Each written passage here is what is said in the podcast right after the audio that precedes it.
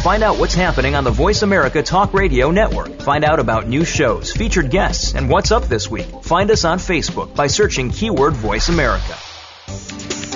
The following program is being brought to you on the Voice America Business Channel. For more information about our network and to check our additional show hosts and topics of interest, please visit voiceamericabusiness.com. The Voice America Talk Radio Network is the worldwide leader in live Internet talk radio.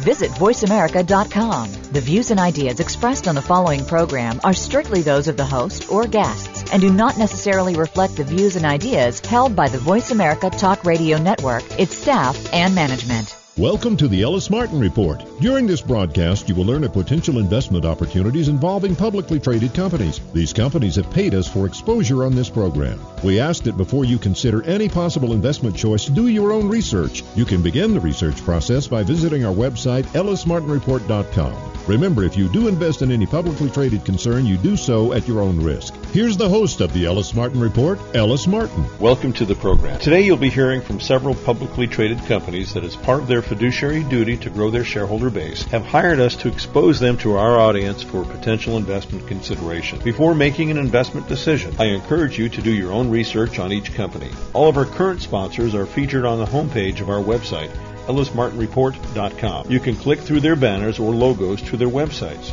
We'll also speak to analysts on this program who will help to educate us and inform us as to what is happening in the financial world markets, etc. Let's begin the program. Dudley Baker is the editor of PreciousMetalsWarrants.com. Mr. Baker has 35 years of accumulated knowledge and experience in trading stocks, options, leaps, futures, options on futures, and warrants. In March 2005, he founded and launched a new investment market data service, Precious Metals Warrants, which provides detail on all mining and energy company warrants trading on the U.S. and Canadian exchanges. What's your advice to those fence-sitters in precious metal stocks right now? Well, I like to sum it up this way. Don't quit now. I think this whole game is literally right in front of us. The big move in the juniors and exploration companies that we've waited for quite some time. Even though I own the service, I'm an investor as well. It's been a difficult year, and we've watched the value of our portfolio drop. We've got a few good exceptions that companies that have either been bought out with mergers, etc., but on balance, it's been very difficult. Tax loss season could really create some incredible buying opportunities for some of these little stocks that have been beat up. For those listening that still have some cash, this could be some great opportunities. Still, on the flip side of that, we've got some that we see that are going up, and they may have already bottomed. All I know is we are in this little short-term window, I think, here in December, as being some of the last really good buying opportunities we're going to have in these juniors for quite some time before we really start to explode. So should we put on our bathing suits and just jump right in?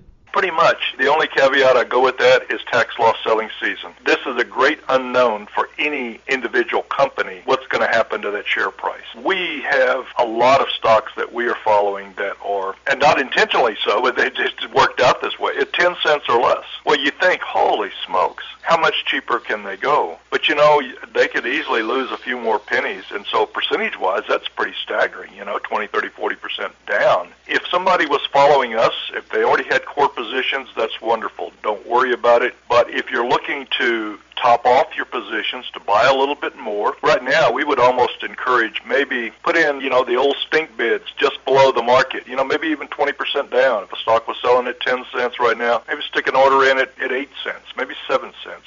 If you get it, great. If you don't, you've already got a position in that company. If you don't have a position yet, I'd say go ahead and take a position. I'm comfortable with all of our positions right now in my portfolio. I want them all to go up. Maybe not all will be the fabulous performers that I want, but that's my vision, or else I wouldn't stay with those companies. Always like to think that everything we're in still has the opportunity for 500 to 1,000% potential, the 10-bagger, so to speak. This is why we're here. 10% doesn't excite us, return on our money. We're out here to hit home runs. These home runs, I personally really believe, are all right in front of us. Don't lose patience with these markets right now. It's been a very trying year. All of the analysts out there, I truly believe, think like I do, that the big move is still in front of us for these resource stocks. If you get discouraged now, you're going to be left out of the game. If you're not a subscriber, come on board. A lot of great opportunities here right now. So just come into PreciousMetalsWarrants.com, see what we've got to offer. We approach the market in many different ways, following the insiders with their warrants, with a lot of different approaches. don't let the name of the service, Precious Metals Warrants, discourage you, because even for myself, I only have roughly 20% of my position in warrants. So we come at the market in my portfolio in many different ways to round this out and to have some good stock picks and many different kicks at the well, so to speak. So my top 25, top 30 positions, everything is in front of you to see, and we feel like we've got really good value for our subscribers.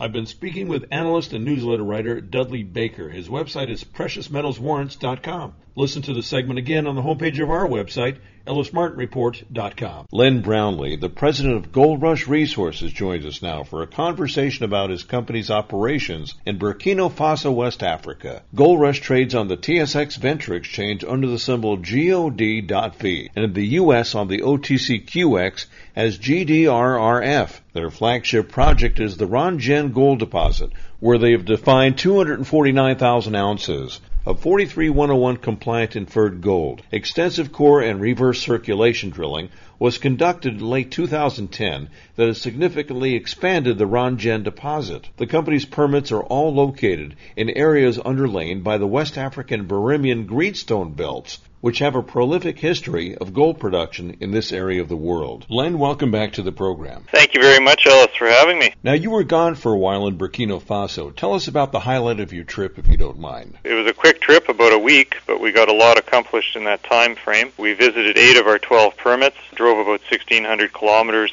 around the country in order to do that. We witnessed 3 drill programs that were underway. The drills have now moved on to 3 other new sites. So we've still got 3 programs underway. We hope to have them all wrapped up before the end of the year. So it was a good trip in terms of seeing where we're at with our drill programs, and we're pretty excited about what we think will be coming out of the assay lab. At least a couple of the cases, things look very good. At our Ronguin gold deposit, some of our more recent results are about 1.49 grams per ton over 38 meters and 2.16 grams per ton over about 25 meters. We seem to be coming up with similar material, so we're looking forward to a resource update and a vastly expanded resource come the end of Q1 this year. Secondly, we went to a permit called Woasi. We've had that permit for some time. It wasn't that high on our priority list for a period of time until our chief geologist decided to take a little field trip there. In the time between when we acquired the permit and when he went for his visit, a large number of local artisanal miners had moved in. They've been extracting gold from 2 structures with 2 other satellite structures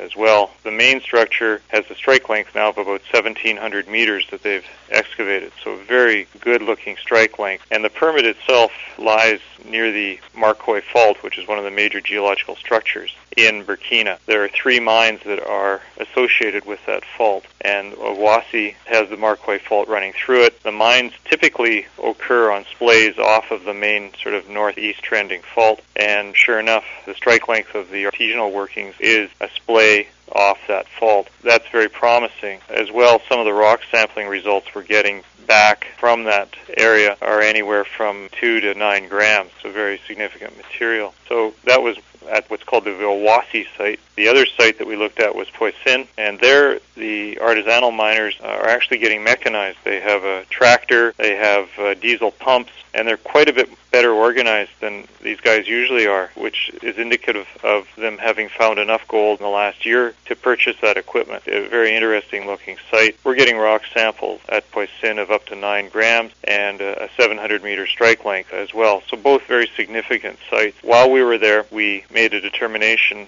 to put about 2,800 meters of RC drilling into those sites. First drilling that's ever been conducted on that permit, and we're very, very enthused by what we think will come out of the drilling there. Did you expect all of this before your trip? No.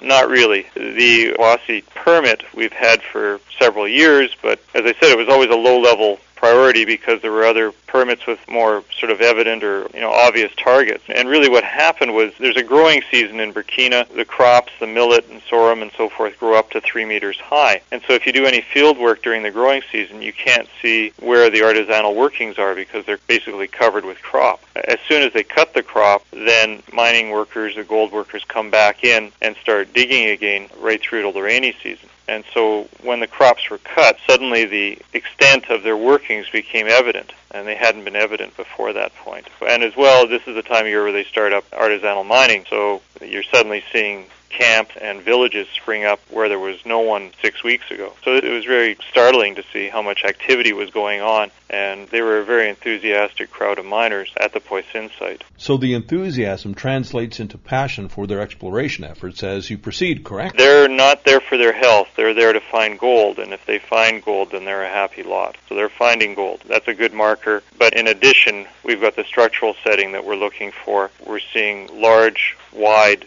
quartz veins that are obviously mineralized, the structural context in which those are occurring, the intrusives, the rock types, and the fact that you're on a splay of the Markoye Fault are all very positive. So the step out looks pretty promising, and you feel that you have quite a bit of room in that regard. Well, having 1,700 meters worth of strike length is certainly, at this point, very encouraging. As an example, or comparative, our Ronguin gold deposit right now has a defined strike length of about 1,700 meters. So anytime you're getting up to over a mile of strike length, you can see some sort of tonnage potential that is quite intriguing. And the other thing I should add is that these guys aren't working on just one vein. There seems to be a series of parallel structures as well. So we're seeing some width, particularly at the Poisson site, which is a little bit shorter, defined right now as about 700 meters, but it's considerably wider because there seems to be a number of parallel structures that they're working on. So all of this will be tested with a drill. It just started on December 5th, and it will be finished hopefully by the end of the year here, and we'll have results thereafter. So those were very positive elements of the trip. And then the last thing I'd mention is down in the southwest corner of the country near the Ghanaian border, Ampela Resources came up with a new resource estimate on their Conquera gold deposit. They're up to 3.1 million ounces, and they announced subsequent to that that they staked another 750 square kilometers of ground. Well, they now surround our Medibo permit on all sides, and we've started a soil sampling program at Medibo. Hope to have results by the end of the year as well, and we'll be formulating drill targets off of that. So another interesting target. This is something we've talked about before, Len. You may be considerably undervalued based on everything I've heard. I would tend to agree with that based on the level of activity we have, our permit locations, our geological team, just the vast array of drill results that we're anticipating having in the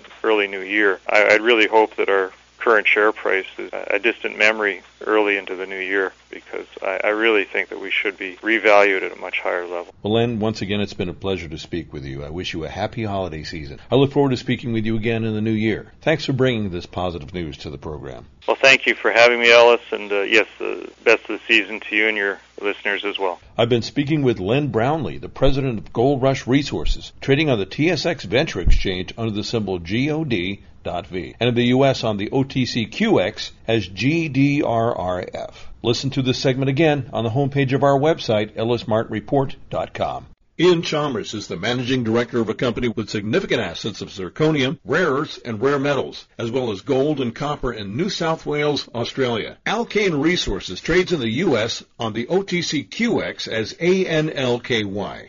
That's ANLKY. The Alkane story has been a compelling one, reflecting the success of their Dubbo Zirconia Project and the international market for zirconium and rare metal resources. Ian, welcome back to the program. Hi, Alice. Nice to be with you again. Now, you've been on the road a great deal lately. What have you been doing? I've just spent nearly 2 weeks in Hong Kong. There were actually three conferences there. There was a Daiwa, the big Japanese investment bank, that had a conference where I was participating, followed by a mineral sands conference, zirconium, titanium, and obviously because of our involvement in the zirconium industry, very important for us. And then followed up with a rare earth conference, which was very good also. Large attendances at both those two conferences, 450 at the mineral sands conference, 350 at the Rare Earth Conference. A lot of good information, and nowhere near the pessimism about the rare earth prices that the media seems to have jumped on. At the conference was very good in the sense that there was a far more optimism about the industry, where it was going to go. But certainly prices are down, but they're still way, way above what they were even 8-9 months ago. So prices are still very strong, and there was a great deal of optimism about where the industry was going to go. Speaking of zirconium and heavy rare earths, while you were on the road, your company released news about an ore reserve upgrade at Dubbo. Would you like to tell us about that? Basically, what we've done is publish an upgraded reserve statement for the Dubbo Zirconia project. This is a very important step because reserves are a step above resources. Resources just define the material in the ground, whereas reserves mean that there's an economic imprint, feasibility done on it. And so that 36 million tonnes that we've identified as open pittable reserves gives us at least a startup or initial startup mine life of 36 years. So it's a very important step with the project going forward. What is the potential revenue during that time period for the company? Substantial. Basically, the revenues are around about $500 million a year. So if you take $500 million and multiply it by 36, you get something like $18 billion revenue over that 36-year period. So it's a substantial project and substantial revenue-generating capacities. You know, I sort of did the math before doing this interview, and quite honestly, I couldn't believe my eyes. Of course, it's not the actual profit. I mean, the cash flow out of that's about, well, it's $300 million a year cash flow, which then multiplied by 36, you get something like $10 billion a year cash flow over that 36 years. So, yeah, it still is a very, very substantial return. That makes you a major player in any industry in Australia, correct? It does. Yes, it does. Yeah, certainly a major mining operation, and importantly for us, a very significant player in the zirconium industry and the heavier earth industry, which is, you know, really where we've been targeting now for 15 years. When you're talking about that kind of revenue, what will you be doing with the money? It's a good question, actually. I mean, we genuinely believe we can pay dividends. I mean, that's the board's strategy. We've had it now for a number of years. We felt that when this project got up in production, that would be the capability. Again, once we've paid back all capital, facilities, etc., we're in a position to pay dividends, and major shareholders believe in that concept as well. So we genuinely believe we'll be a significant dividend-paying company. Now, you expect to be going into production with gold at the Tomingley project in 2013. Let's talk about that. There's a process for approvals, an environmental impact statement. There's a process that the state goes through, and one of the final stages is it goes on what they call public display or public exhibition. So for 28 days, that environmental statement or that environmental report is available to the public. People can look at it, they can comment, they can lodge objections. So it's an important part of the process. And once that 28-day period's up, if there are no substantial objections, the state then usually approves the project to go ahead. If there are significant issues, then we have to come back and address them and make sure that we comply again. And eventually that goes back to the state, who then decide, have we complied, have we met all the new conditions? So we remain very confident the project has no other major environmental impacts. Pretty confident we'll get the final go-ahead sometime in the new year. It may be February, March before we get that go-ahead, but at least this is another big step forward. Well, you've got a great deal of work to do between Dubbo and Tomingley with the jobs you're creating for these two projects and those teams. How are you handling the infrastructure of the company itself? Again, important thing. I mean, historically, we've run two development teams, one for the gold project, one for the zirconia project, and those two teams are intimately involved with taking it forward.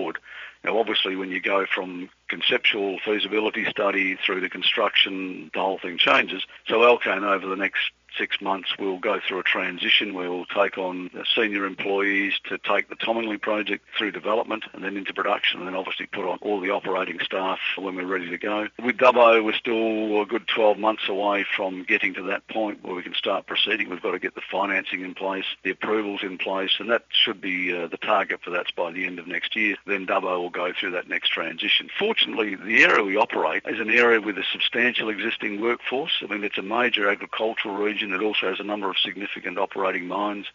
So there is a good workforce that's already available, and we don't really anticipate having difficulty getting the right people to run these projects. Now, you mentioned financing. What kind of money do you need to get both these projects going? Are you going to the market for it, or do you have other ways of raising the cash? With Tomingley, it's about $90 million Australian dollar capital cost. We have a $45 million facility on offer to us from Credit Suisse, the large international bank. The other 45 we'll have to raise, and we're looking at the options of doing that, and that probably will mean us going to the market at some stage to raise that $45 million. Now, Dubbo, I said, still 12 months out. The total capital for that was about $890 million, but on that $890, there's something like $180 million of that is made up of contingencies and EPCMs, add-on type things. So we think the actual real number will be closer to 750 or 800 for that project going forward. And right now, there are a number of options available to us, and one of them is a small strategic sell-down of part of the project, and we think we can do that with an escalator to NPV value. So the current model has an NPV of $1.2 billion. We think we could sell 10%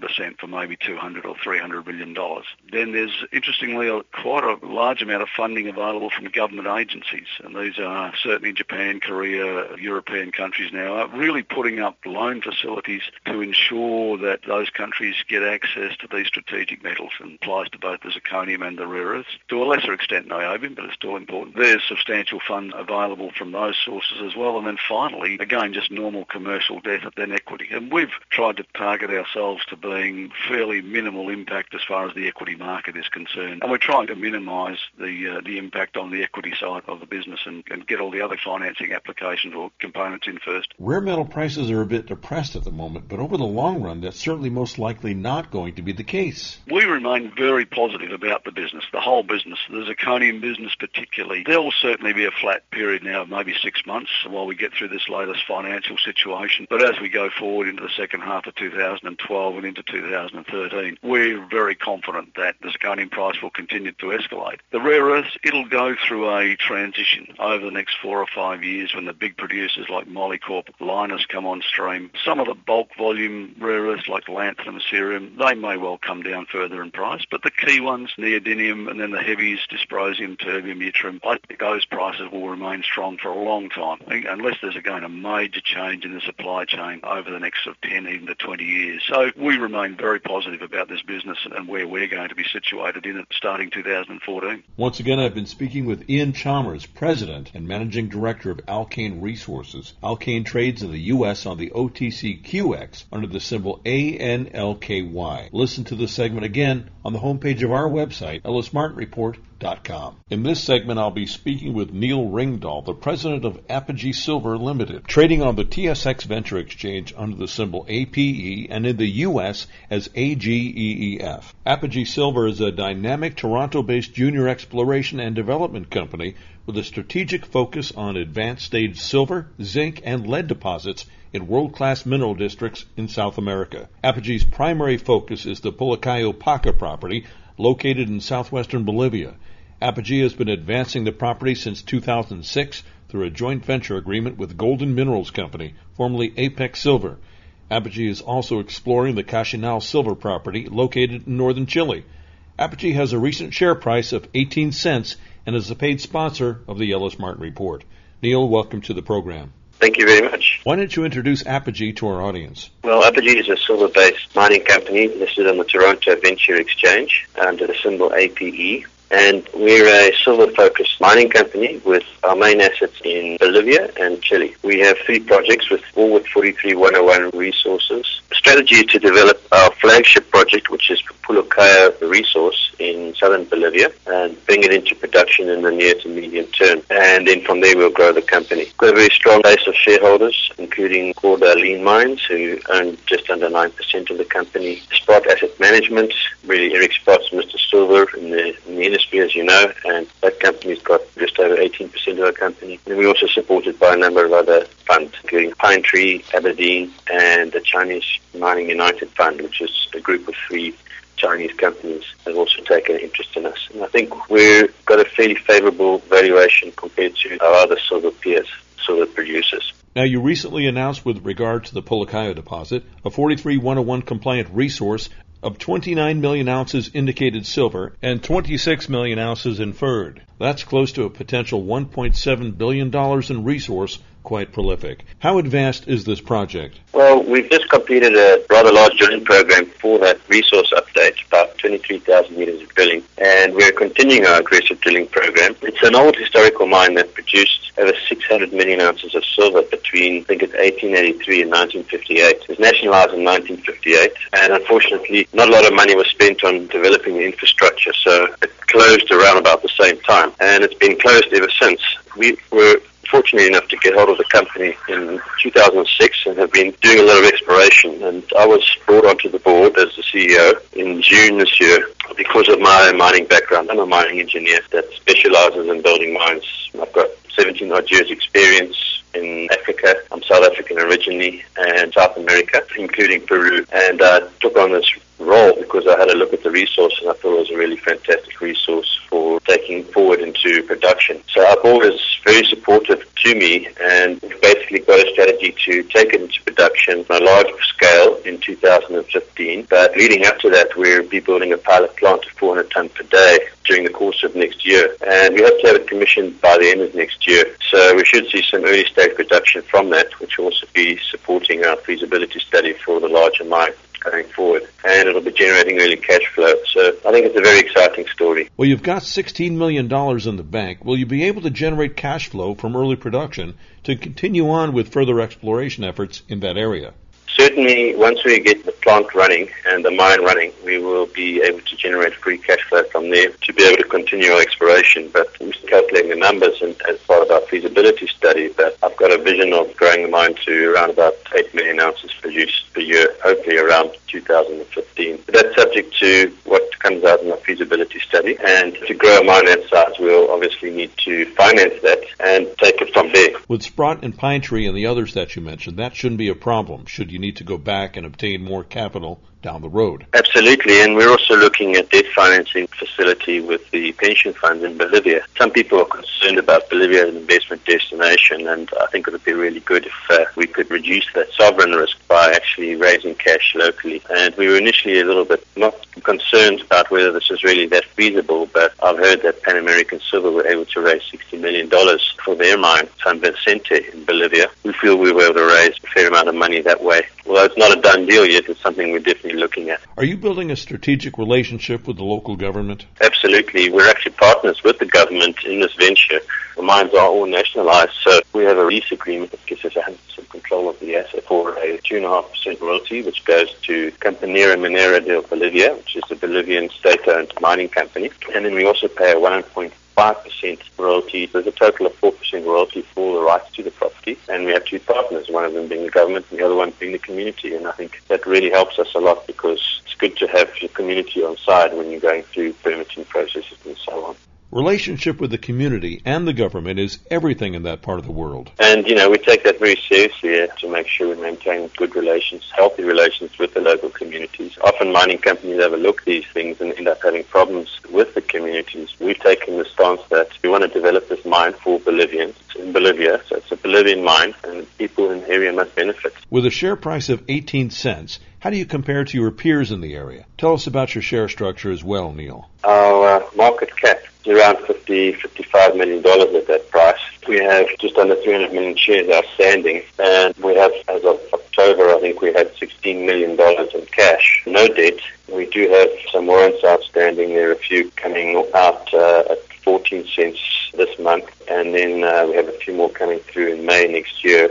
And what about valuation against your peers? There's three ways you can value a company like ours. One is on a NPV multiple, if you've got a life of mine plan or something like that, which we have. The other way is to do a cash flow comparable, it's a cash flow multiple. And third way is to compare the resources in the ground, and I'll start with that one. Our enterprise value is around about $50 million.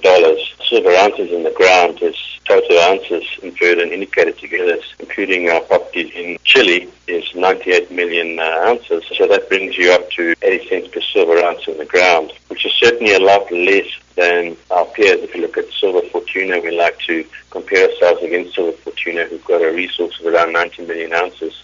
Their share price is currently $8.71, and the enterprise value per silver ounce is around $8.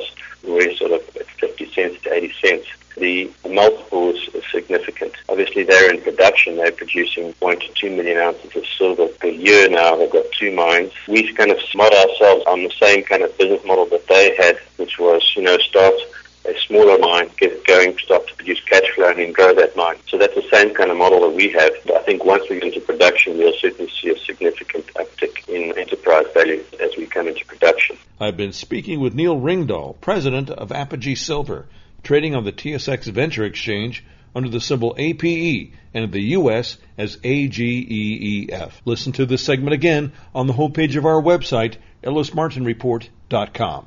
I'm Ellis Martin, reporting from the San Francisco Hard Assets Conference, where we're having a wonderful time, and I've just met up with the Greedy Guru. How are you? I'm doing great, Ellis. It's good to meet you. Now, tell me about your unique investment service, if you don't mind, Mr. Guru. Well, in short, we are basically taking the top picks of the pros, the main newsletter writers and analysts in the industry, and we are dissecting the information that they have picked as their top picks and stocks in the resource sector. We have dropped those numbers down from the thousands into the hundreds and then further analyzed it down into 20 picks that we think are the most fantastic buys based on the experience and the reputation of the pros in this industry at picking stocks. There's probably 2,000 or 3,000 mining companies out there. Out of all those companies, how do we find the right story that's going to work for me? How am I going to make money?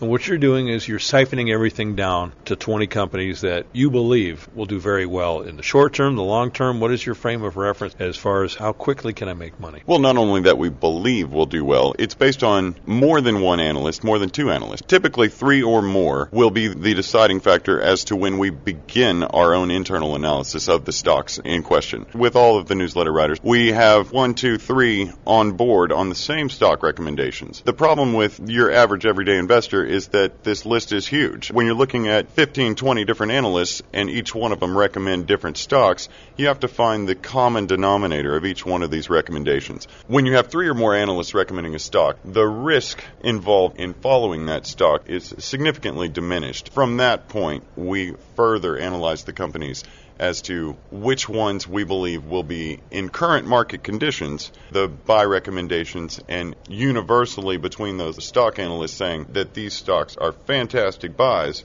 When you have more than one of those analysts on board, the likelihood that those are going to be successful ventures are greatly increased. So it's like a 2 or 3 thumbs up on a particular company. Exactly. And is it a subscription-based service? Yes, it is. We do an annual subscription. Again, all the details are on thegreedyguru.com. The goal of our service was to provide the only resource investment service any typical investor will ever need. You can go through and individually pick up each analyst, and you can go through the recommendations, which quite honestly is going to take you hours, days, months, weeks to actually disseminate the information and pick out the individual stocks. And then you have to go further and analyze each and every single one of them. When you are able to shrink that list from the thousands of resource companies into the 325 typical recommendations and the average 20 analysts that we're following, then you can go further and say, okay, so now you've got 2, 3 analysts on board. You shrink that number from 325. Again, that's a rounded number, but you shrink that number down to 20-ish. Again, not all of those 20 are current buys. Some of those stocks are, the market cap of them is so high, they're not going to see the profits that we would like to see for our individual investors. And again, they're not bad stocks, but 25, 50% is not what we're looking for. We're looking for 100 plus on every turn for every investor. More bang for their buck, so to speak. This will be the only information that they need to make effective stock decisions and increase their bottom line. I thank you, Greedy Guru, with thegreedyguru.com, for joining us today on the Ellis Martin Report live at the San Francisco Hard Assets Conference. Thank you, Ellis. It was great to meet you, and you have a fantastic day. Join me now for a conversation with Scott Drever, the president of Silvercrest Mines, which trades on the TSX Venture Exchange under the symbol SVL and in the U.S. on the OTCQX as STVZF. Silvercrest Mines is a Mexican precious metals producer with headquarters based in Vancouver, British Columbia. Their flagship property is the 100% owned Santa Elena Mine, which is located northeast of Hermosillo in the prolific state of Sonora, Mexico. The mine is a high-grade epithermal gold and silver producer. The company anticipates that the 2,500 tons per day facility should produce an average of approximately 800,000 ounces of silver and 30,000 ounces of gold per full production year from the open pit heap leach operation.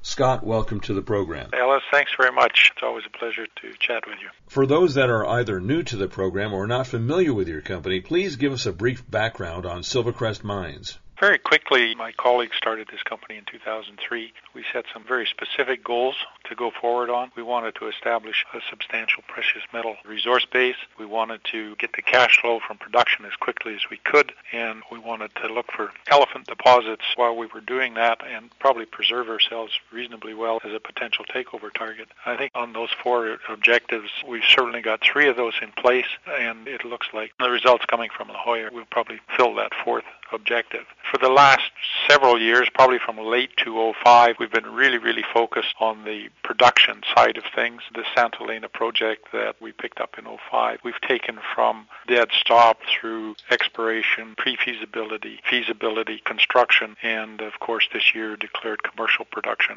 earlier in the year. So that's gotten us to a fairly comfortable stage where we've reached the production targets that we look for, which we're doing right now about 3,000 ounces of gold per month and about 30,000, 35,000 ounces of silver. So that'll give us a good steady cash flow platform to go forward on. I think our cash flow in the second quarter of this year is plus $3 million, and we're looking for that to increase over the quarters as we go forward. Now, Santa Elena, which is just northeast of Hermosillo in prolific Sonora State, Mexico, is your flagship property, but let's talk about the jewel, if you will, La Joya in Durango, Mexico. What have you discovered there recently? La Joya is a property, a project that we picked up September of last year, I think it was. Similar in circumstances to Santa Elena in that it's been around for a while. A number of people have looked at it, had difficulties dealing with the owners, but we've been able to overcome those things.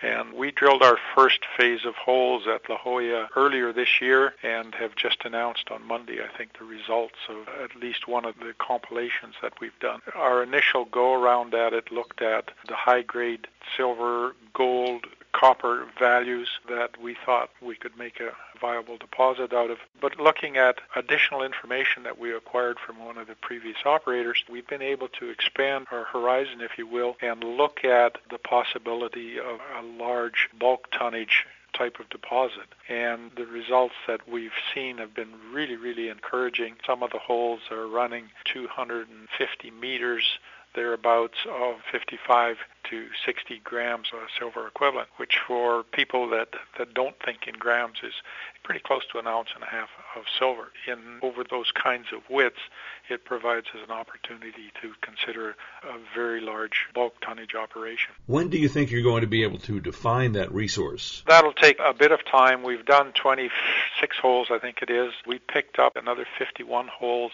in historical data. So that gives us a fairly decent look at about 1,000 meters of strike length on the favorable horizon. There's another probably 1,500 meters that we haven't tested at all. So over the course of the next 12 months, we're going to take a hard look at all of that. We have a $3 million drill program scheduled that we've already started on. We expect to have 3 rigs running there for most of next year. That will go a long way to telling us about the continuity and the consistency of the grades that we expect to come out of there. So probably by next year, we'll have a good grasp on that. Before the end of this year, we expect to produce a 43-101 technical report with resource estimates attached to it. So it'll all be in stages, but we work very quickly towards defining an economic deposit and working out the capital costs and operating costs so that we know how fast we can go forward with building another production unit. What sort of news do you think we may be able to expect over the coming 12 months or so? We will have a very steady news flow, I think, coming out of Silvercrest. Probably the next item would be an update on the exploration activities that we are undertaking right now.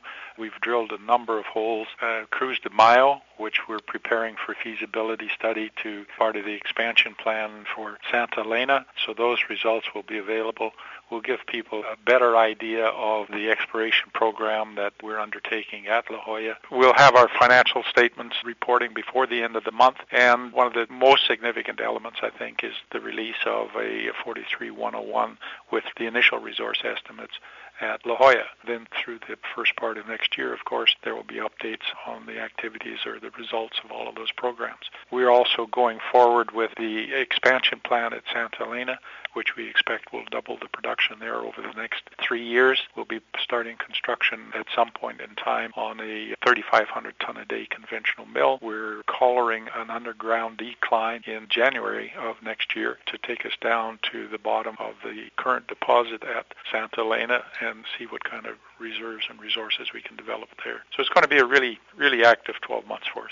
It's quite prolific around Durango and Hermosillo, mineral-rich and polymetallic. You're very fortunate that you found the properties that you have. Are you going to be looking for more? Absolutely. As you say, it's a very prolific area. First Majestic La Parrilla mine is just across the valley from us. The San Martin and Sabinas mines are probably 15 kilometers to the southeast of us. Those mines have been active in the same set of geology and types of mineralization that we have at La Joya for probably plus or minus 300 years. So we're really in a great area. We've got some historical data that leads us in other directions, and those have identified probably 3 other targets around the results that we've just announced that we're really excited about. So We will take a look at that whole strip between La Joya and San Martin Sambinas, just because of the prolific nature of that mineral zone. Now, we're still in somewhat of a tumultuous market, yet your company has seen a dramatic share price increase during the last month. How do you account for that? A couple of reasons. I think people are realizing that our Santa Elena mine is going to do what we said it's going to do. The production and the cash flow is coming out as to what we said. So that's a stabilizing effect, and we, I don't think, have suffered the big hits that some of the groups have. We have expansion plans to double our production going forward, so people look at that as the upside. And I think the news that La Joya is starting to shape up fairly dramatically is starting to filter out, and people are taking a hard look at us. And you can see that in our daily volumes of trading have been moving up nicely. So I think all of those things contribute to the resilience and the increase that we're seeing in our share price. I think when investors are taking a look at what's going on with La Joya, they're looking at your track record with Santa Elena, and they expect the same potentially with La Joya. Yeah, it's always easy to go forward if you're going forward on a successful basis. I think you're absolutely right that we have certainly tried to do what we say we're going to do. That track record and the backgrounds of our management group are starting to shine through. I've been speaking with Scott Drever, president of Silvercrest Mines. Silvercrest trades on the TSX Venture Exchange under the symbol SVL and in the U.S. on the OTCQX under the symbol STVZF. Find a link to their website on the homepage of our website, EllisMartinReport.com. Join me now for a conversation with Lorne Waldman, the corporate secretary for Silvercorp Metals Incorporated, trading on the New York Stock Exchange under the symbol SBM. Silvercorp Metals is engaged in the acquisition, exploration, development, and mining of high-grade silver-related mineral properties in China and Canada. Silvercorp is the largest primary silver producer in China through the operation of 4 silver-lead-zinc mines in the Ying mining camp in Henan province. Lorne, welcome back to the program. I understand you had a significant revenue increase of up to 71%, and additionally, you're offering another 25% increase to your shareholders. First of all, we're really excited to be able to announce a dividend increase. We've increased the dividend by 25%. This is the third time in the course of the last 5 years that we've increased our dividends. And we think it's really important to reward our shareholders and the loyalty they've shown to us with the payment of dividends. But underlying all dividends, there has to be real earnings. And that's the important thing. And we've had our quarterly analyst conference call where we reviewed our earnings for the last quarter. The earnings were very strong. Our net income was up 49%, and our cash flow from operations was up 140%. So, those are the type of numbers that can allow you to support a growing dividend. Now, you predicted your revenue would grow, but how do you account for it?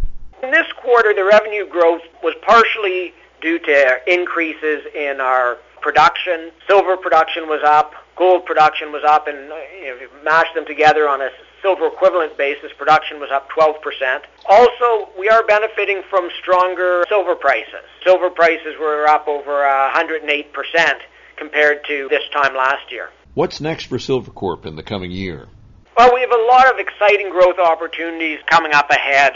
One of the big projects we're working on, of course, is our new GC development property. We just commenced construction on that. The mine and mill should be completed around the end of June in 2012, and we'll be able to start ramping up production there. In addition to that, we recently acquired the XPG project, which is right near to our Ying mine, so we'll be able to be starting to get some production from there. And we have the new BYP project going. So, we have a number of items in the pipeline which should allow us to continue to grow our production as well as our resources. On the resource side, in China alone, we have 241,000 meter drilling program that's currently ongoing this year, and so we're looking forward to seeing some positive results from that drilling program. What's happening in North America, in Canada specifically? Well, in North America, we have our Silvertip project. That's a silver lead zinc project in northern British Columbia. Right now our focus there is on applying for a small mine permit, which would allow us to establish a 75,000 ton per year operation. But even before we get that going, we hope to be getting a bulk sample permit, which would allow us to mine at 60,000 tons per year, and that could start as early as, within the next mining season, so as early as next June. The nice thing at the Silvertip project is a high-grade project. If you look at the resource, you're looking at grades of around 400 grams per ton silver and around 18% lead zinc, but there's even higher-grade pockets closer to 700 grams per ton silver and 27% lead zinc. With those type of grades, you can ship it directly from the property to our mills in China, and it would still be very profitable. Speaking of profit, what do you intend on doing with your large treasury? We have $176 million in cash and no long-term debt at the end of September. So we're basically using that to finance our existing capital expenditure plans, and so that includes things like building new tunnels at our existing Ying mining camp, also funding the development of the GC project, expanding BYP. In total, we have around $70 million of capital expenditures budgeted for the current fiscal year. In addition to that, a big part of Silvercorp's growth strategy is to grow through acquisitions, and so we're always looking for good, high-grade, underground precious metal projects that we can bring into production quickly and with relatively limited capital. You've been trading on the New York Stock Exchange for a while, and your share price has been recovering nicely lately. Do you believe there's still room for upside in this tumultuous market? Well, I don't like to comment on the share price. I encourage investors to take a look at Silvercorp. But when you're comparing Silvercorp to our peers, what you need to remember is that Silvercorp is the low-cost producer. And in any commodity business, at the end of the day, you want to be the low-cost producer. And that's one of the key advantages you have when you're investing in a company like Silvercorp. In addition, you're getting a company that has a very entrepreneurial management team and a terrific track record of success and building value for its shareholders. Lauren, once again, I thank you for spending time with me today on the program. I appreciate your being here. Thanks a lot, Alice. Lauren Waldman is the Corporate Secretary of Silvercorp Metals, trading on the Toronto Stock Exchange and the New York Stock Exchange under the symbol SVM. Listen to the segment again on the homepage of our website, EllisMartinReport.com.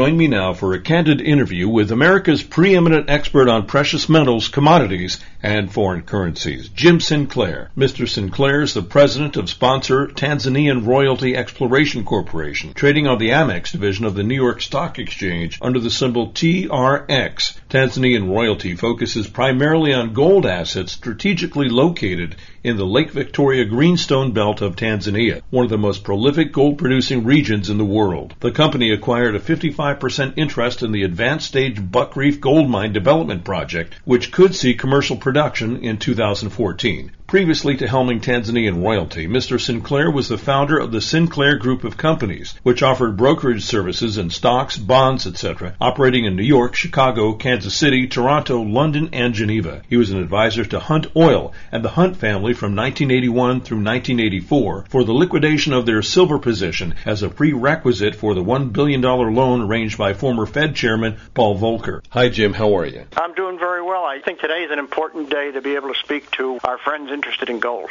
Absolutely. I think that the reasons why gold is under pressure need to be examined. I think the role of the hedge funds need to be examined. I think the role of Germany and Mrs. Merkel, especially in her presentation to her equivalent of the legislative, is very important. Feel free to explain further, Jim. The action in the gold market has certainly made people uncomfortable. The degree of the decline, the break that came off the approximate 1764 level, the 3 days of market action. It's important that the listeners understand what has brought this about. And I think it was summated in a fundamental sense when commentators on Mrs. Merkel's presentation and her comments were that Germany is more concerned with a 1923 event than they are with a 1932 event. If you were to accept that there is political strength to invite a significant depression of business activity, to invite insolvency in banks and financial institutions,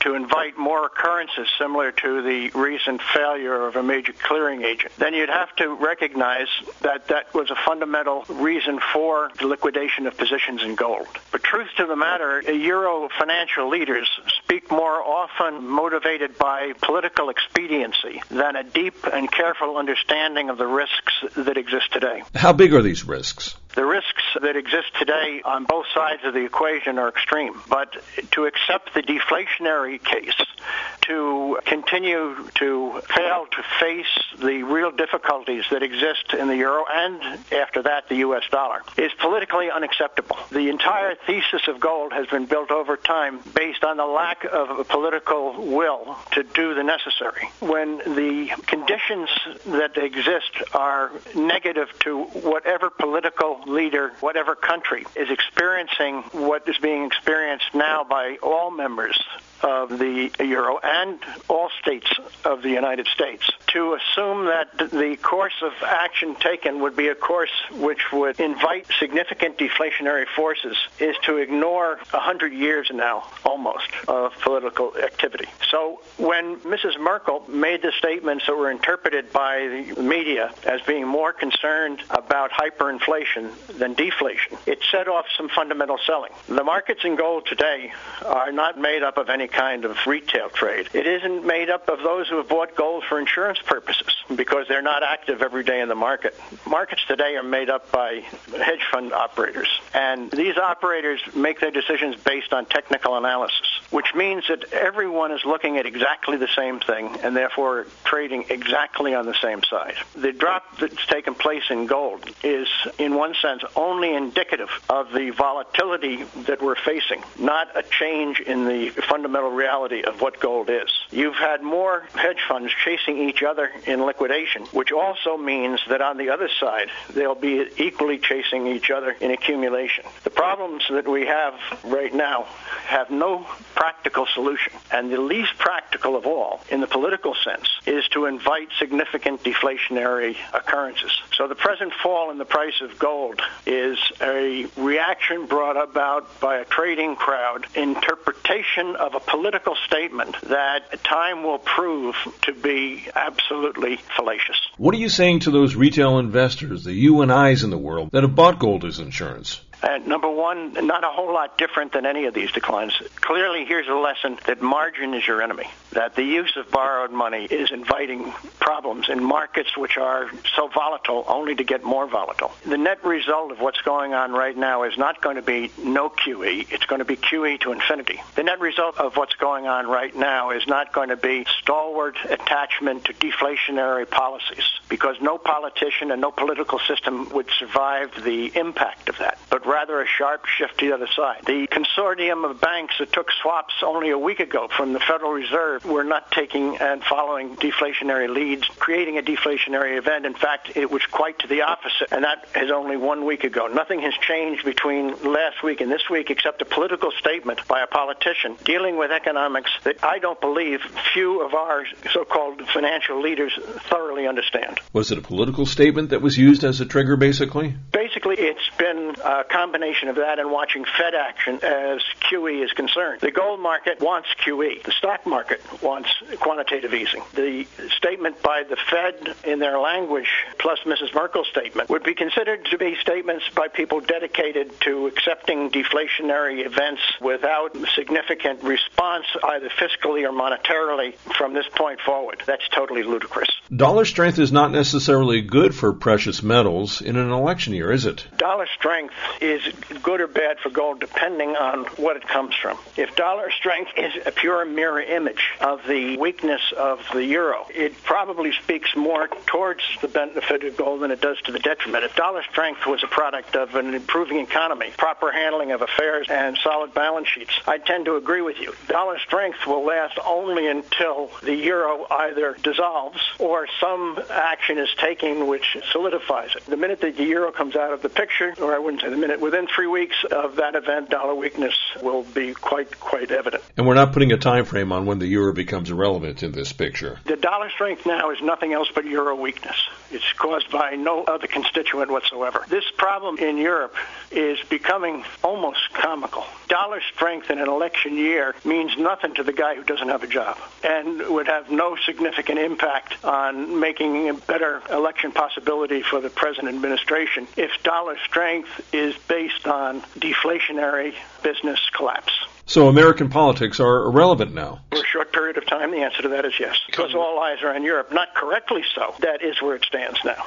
Has gold left the rally mentality? The rally mentality from the market only days ago being at $17.62 to today at $15.85, yes, but the rally mentality is a product of your hedge fund operations, certainly not some major change in general philosophies. Well, it's the advice time of this segment right now. What do you say to those folks that are joining us today that are sitting on some cash and not necessarily doing anything with it? They may want to. What's your recommendation today? The minute that the technical characteristics of the gold market decelerate the downside, the same indicators will become buyers rather than sellers. And I published various price levels called the angels. Each one of those has the highest probability of creating a turn.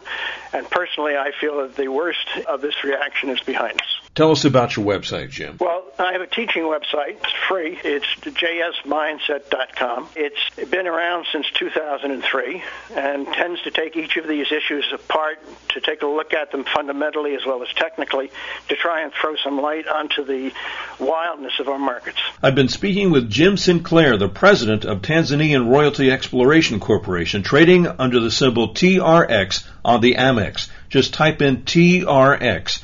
Listen to the segment again and find a link to Tanzanian Royalties' website on the homepage of our website, EllisMartinReport.com. You've just heard opinion, commentary, and dissertation involving publicly traded companies seeking your potential investment. They paid us for the privilege. Invest at your own risk and only after doing extensive research. Find our sponsors and listen to segments of this program again on our website, EllisMartinReport.com. Thanks again for listening to the preceding program, brought to you on the Voice America Business Channel. For more information about our network and to check out additional show hosts and topics of interest, please visit voiceamericabusiness.com. The Voice America Talk Radio Network is the worldwide leader in live Internet talk radio. Visit voiceamerica.com. The views and ideas expressed on the preceding program are strictly those of the hosts or guests and do not necessarily reflect the views and ideas held by Voice America Talk Radio Network, its staff, and management.